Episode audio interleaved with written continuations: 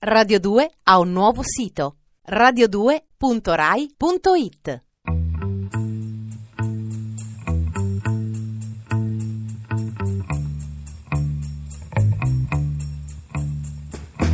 Ritratti, la musica da un altro punto di vista. All'inizio erano in tre ed erano abbastanza. Crosby, Stills e Nash raccontano la storia del rock dei settanta negli Stati Uniti.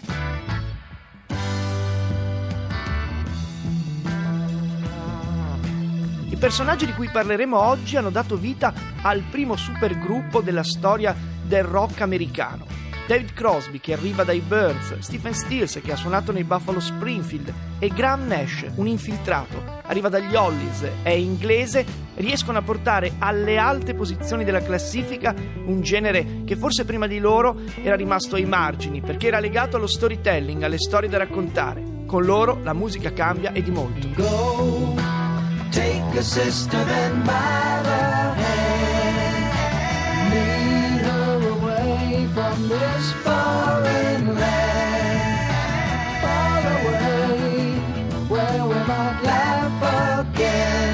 We are leaving, you don't need us.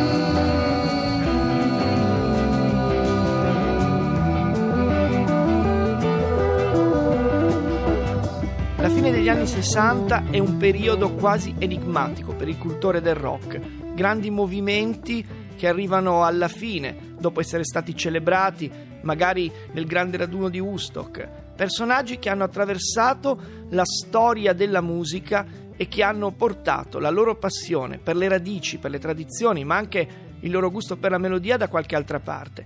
Tra le figure più significative ci sono tre artisti che sono molto diversi ma hanno anche molte affinità. David Crosby è stato il più psichedelico dei Byrds, un gruppo che ha cominciato a far parlare di sé prendendo mister Tambourine Man di Bob Dylan e inventando, secondo i critici, il folk rock. Stephen Stills, con la sua passione per la chitarra, la sua grande tecnica, nei Buffalo Springfield, insieme a un giovanissimo Neil Young, ha raccontato anche i disordini sociali dell'epoca e anche qui è riuscito ad arrivare in alto, in alto nel gradimento del pubblico. Poi c'è Graham Nash, Graham Nash che suona in un gruppo che si chiama Hollies, un gruppo di chiara derivazione beatlesiana.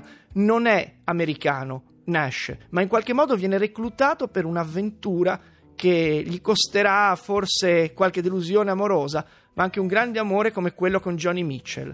Nel primo disco di Crosby, Stills e Nash, senza Neil Young che arriverà per Deja Vu nel millenovecentosettanta, siamo nel millenovecentosessantanove. E ascoltiamo una musica che combina insieme rock e folk, beat e canzoni d'autore, ideali californiani e ambizioni da supergruppo. È il supergruppo che ha la meglio su tutto. Wooden Ships, che è un brano memorabile ed è scritto da Crosby insieme a Stephen Stills e a Paul Kantner, finirà anche nel repertorio dei Jefferson Airplane, racconta bene il crepuscolo di un movimento che stava combattendo ancora con il luogo comune, che voleva il rock una musica troppo giovane. E anche grazie a loro, a Crosby, Stills e Nash, che esordiscono così nella musica, che oggi possiamo ascoltare il cosiddetto anti-folk che mira in alto e qualche volta centra il bersaglio. Was mistaken,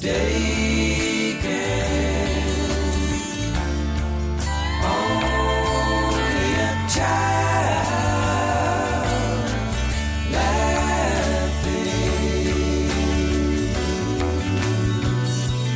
in the sun.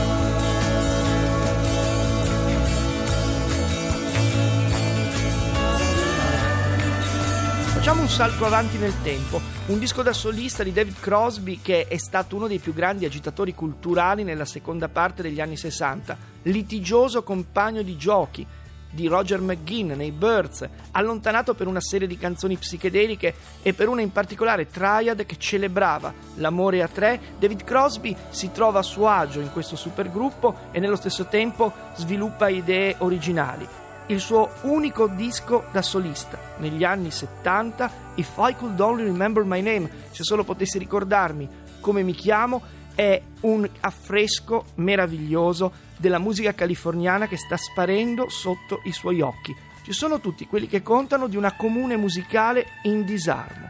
Un cast strepitoso, abbiamo sentito Laughing, alle volte bisogna ridere di fronte alle contraddizioni della vita. E David Crosby ne ha avute moltissime, pacifista che girava sempre con una Colt, presa un po' dai film del West, immerso nelle droghe fino a tempi recenti, arrestato e qualche volta anche condannato, una vita sentimentale inquieta.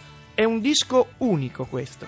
La risposta, se mi potessi ricordare il mio nome, arriverà nel millenovecentottantanove, o Yes I Can, o sì, ce la posso fare, ma sarà una risposta molto più malinconica che crepuscolare. La storia di David Crosby, insieme ai suoi compagni di viaggio Stephen Stills e Graham Nash, è una storia che gli permette di sopravvivere a un appannamento che sembrava impossibile quando uscì questo disco. Insieme a lui, quello che è stato definito come il più semplice da uno sprezzante Neil Young dei quattro, ma noi oggi stiamo parlando solo dei tre, di Crosby, Stills e Nash, è proprio quest'ultimo. Una canzone che finisce nel primo disco, nel millenovecentosessantanove, incarna però molto bene quello che era lo spirito dei giovani della fine di quel decennio. Salire su un treno, arrivare fino a Marrakech e vivere il proprio sogno davvero. È capitato anche a lui. Questa canzone venne proposta al gruppo britannico in cui Graham Nash suonava, gli Hollies, e venne rifiutata. La sua seconda vita, una vita di grandi successi commerciali, è proprio questa, quella del primo album, un manifesto di Crosby, Stills e Nash. But you know we're riding on the Marrakesh Express, they're taking me to Marrakesh. But you know we're riding on the Marrakesh Express. But you know we're riding on the Marrakesh Express, they're taking me to Marrakesh. All on board.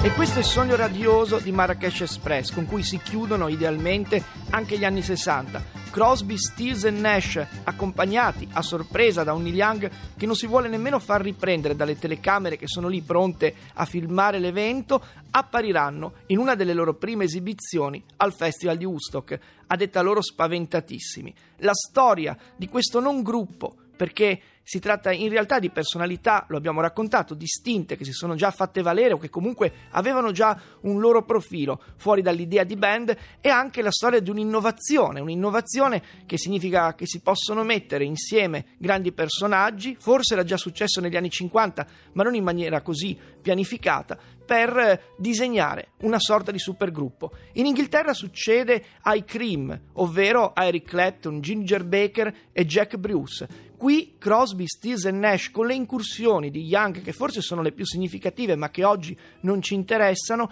sono un esempio di come, pur litigando magari tra di loro, i tre si siano tenuti in vita in un momento in cui magari potevano disperdersi. Il primo disco è questo. Il secondo disco, Deja Vu, è un grande capolavoro, ma anche un album che arriva direttamente alle prime posizioni della classifica. In quasi contemporanea, Stephen Stills per la prima volta fa tutto da solo. È stato l'artefice dei Buffalo Springfield, ha suonato con Al Cooper e Mike Bloomfield nelle Super Session nel millenovecentosessantotto. Questo esordio, a suo nome, mantiene le aspettative dei fan. Un pugno di brani in cui il blues e ospiti famosi come Jimi Hendrix, Eric Clapton, John Sebastian e gli stessi Crosby e Nash arrivano al di là delle regole a disegnare una canzone dove il folk, il blues e la grande tecnica di Stephen sono davvero da fuori classe. Un esempio? Il pezzo di apertura, Love the One You're With. È il canto del cigno del movimento californiano? No, è un altro modo di intendere la musica folk.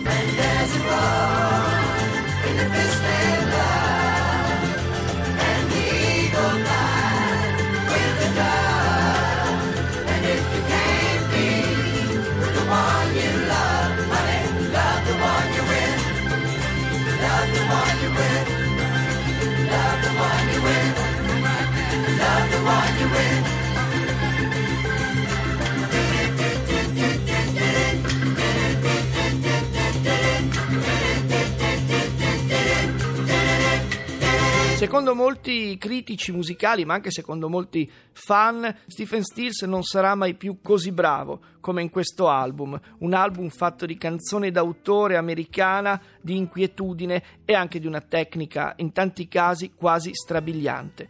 Quello che succede dopo Deja Vu per Crosby, Stills e Nash, con Neil Young che litiga, viene e va dal terzetto, è la celebrazione di un grande doppio disco dal vivo, Four Way Street, uno dei live più importanti della storia del rock in quel decennio, nei settanta, e poi una prima antologia, C S N, che esce nel millenovecentosettantasette, l'anno del punk, li rivede insieme un po' a forza. David Crosby, Stephen Stills e Graham Nash hanno forse capito che la carriera da loro come solisti, almeno in quel periodo, non è esattamente facile. Ritornando insieme, cercano con fatica magari i suoni del passato, ma la cosa ogni tanto riesce. Per esempio in Dark Star e Cathrydal. Il pubblico però non ci fa caso e manda il disco al secondo posto in classifica. L'amore per questi suoni fa parte degli orizzonti americani. Se aggiungiamo la bravura di Stills come chitarrista, la voce di David Crosby, che non è ancora incrinata dagli abusi di droga e alcol, abbiamo un pezzo come Fair Game, che fa rimpiangere un passato recentissimo e apparentemente già molto lontano.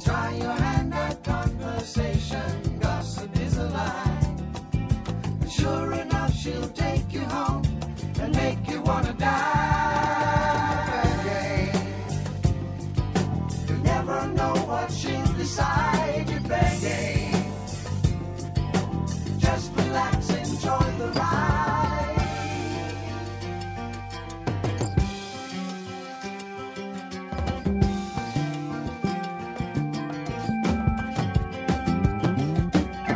È quasi sempre intimistica la produzione di Crosby, Stills e Nash, non solo quella di loro come solisti, ma anche quella di loro dentro questo supergruppo, che è un supergruppo, verrebbe da dire, rapsodico, ovvero che si mette insieme quando serve, non solo alla creatività, ma anche magari a battere cassa, senza nessuna forma di poesia. In un'intervista della fine degli anni settanta, David Crosby a un giornalista allibito dichiara: sono solo qui per i soldi. È uno dei paradossi di un personaggio che in realtà è una delle voci più poetiche, per certi versi creative, degli anni sessanta. È stato quello che nei Byrds ha spostato l'accento sulla psichedelia e che anche in queste occasioni, con la sua voce, riesce davvero ad emozionare. Nello stesso tempo, Crosby vive un periodo molto buio alla fine degli anni settanta e anche nel decennio successivo. Non sappiamo se ci fosse bisogno di battere cassa, ma nel millenovecentottantadue il nuovo episodio di un gruppo che ormai si riferisce alla musica del passato, Daylight Again, trova ancora qualche spiraglio di luce. Insieme al trio c'è Garfunkel a dare consistenza alle parti vocali. C'è un brano di Crosby che è Delta, che è uno dei migliori, e c'è il pezzo che stiamo per ascoltare adesso, che è come l'emersione da un tunnel, dove si vede una luce, ancora una volta, la luce del giorno, Daylight Again, che dà il titolo a questo L P, ha il sapore, ancora una volta, della malinconia, ma è anche una lezione di scuola musicale californiana. Le armonie di Crosby, Stills e Nash sono quelle che furono dei Byrds, dei Beach Boys, e anche dall'altra parte dell'oceano e della Manica dei Beatles. Hanno di diverso un'appartenenza al territorio che li porta verso la canzone d'autore che è stata anche di Bob Dylan e dallo stesso Neil Young, che noi oggi citiamo un po' in contumacia. millenovecentottantadue, il peggio deve ancora arrivare, ma anche la resurrezione. Do we find the cost of freedom buried in the ground? Mother Earth will swallow you.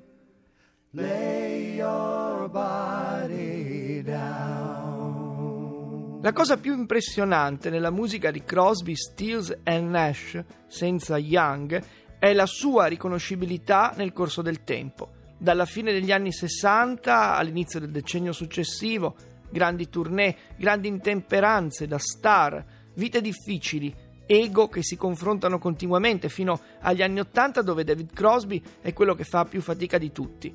In realtà la storia di questi tre artisti è una storia molto più lunga di quella che noi stiamo raccontando, ma è una storia fatta di canzoni, canzoni che tante volte sono finite proprio nel supergruppo e sono state esaltate anche dalla capacità quasi innata di giocare con la voce, di armonizzare, di dare un sapore appunto molto distintivo alla loro arte. Siamo arrivati al millenovecentonovantaquattro, venticinque anni di carriera, una carriera tutt'altro che continua e in qualche modo una commemorazione in arrivo. C'è anche un bellissimo cofanetto che è uscito nel millenovecentonovantuno che bisognerebbe ascoltare tutto almeno una volta nella vita, perché è il laboratorio attraverso cui Crosby, Stills e Nash hanno creato le loro canzoni più celebri.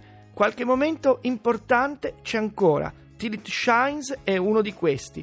Gli L P che si susseguiranno dopo saranno come sempre pochi, ma soprattutto arriverà e se ne andrà di nuovo il grande amico di Stills, Neil Young. I due pare che siano i migliori amici l'uno per l'altro e poi ci sono tournée, tournée che lambiscono anche l'Europa e l'Italia, l'ultima è recentissima. Un David Crosby che in quel periodo, nel periodo di questo album, veniva dato per spacciato, è rinato e in qualche modo surclassa Stephen Stills e Graham Nash, che è rimasto il quiet man, l'uomo silenzioso e benevolo di sempre, che però ha nel suo passato storie d'amore importantissime, per esempio con una Joni Mitchell a cui dedicò una delle sue canzoni più belle, Our House. Comunque sia stata, è stata un'avventura e soprattutto una musica che ha segnato la storia del folk, del pop e del rock, che le passava accanto, influendo su questa e nello stesso tempo rimanendo uguale a se stessa in maniera piuttosto virtuosa e arrivando sana e salva fino a noi. What does it take to get you? To admit it. How much light shines on you, yeah. How much light is gonna shine on you? How much light shine on you? E questo è solo l'assaggio di un quadro più importante che dedicheremo a Crosby, Stills, Nash e pure Neil Young nel corso di questa nostra serie di ritratti. Per il momento ringraziamo Piero Brancali alla parte tecnica, Peppe Verdera alla regia e Andrea Cacciagrano e Lorenzo Lucidi alla cura del programma. Da John Vignola una radiosa giornata. Radio due ha un nuovo sito, radio due punto rai punto it.